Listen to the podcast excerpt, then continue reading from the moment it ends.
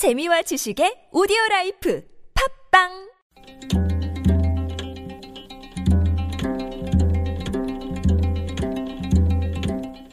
한문학자 장유승의 길에서 만난 고전 논이나 밭의 가장자리에 흙을 두둑하게 쌓은 부분을 두둑이라고 합니다. 두둑은 사람이 다니는 길로 쓰이기도 하고 논밭의 경계를 표시하기도 합니다. 두둑을 경계로 이쪽은 내 땅, 저쪽은 남의 땅이 되는 것입니다.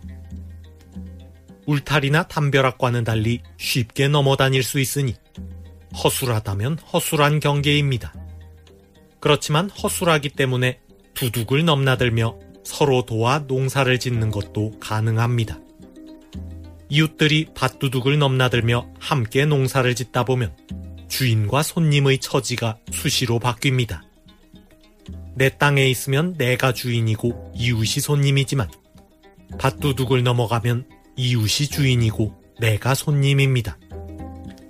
이처럼 밭두둑 하나를 넘나들 때마다 주객이 바뀌는 상황을 한자로 월천도맥 호위주객이라고 합니다. 넘을 월 두둑천 건널도 두둑맥 밭두둑을 넘어가면 서로호 할위 주인주 손님객 서로 주인과 손님이 된다. 밭두둑만 넘어가면 주인과 손님이 바뀐다는 말입니다.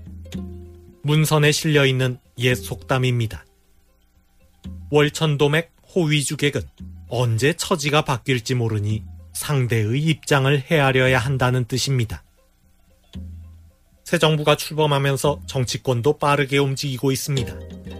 여당은 야당이 되고 야당은 여당이 되어 마치 밭두둑을 넘으면 주인과 손님이 바뀌는 것처럼 서로 처지가 바뀌었습니다.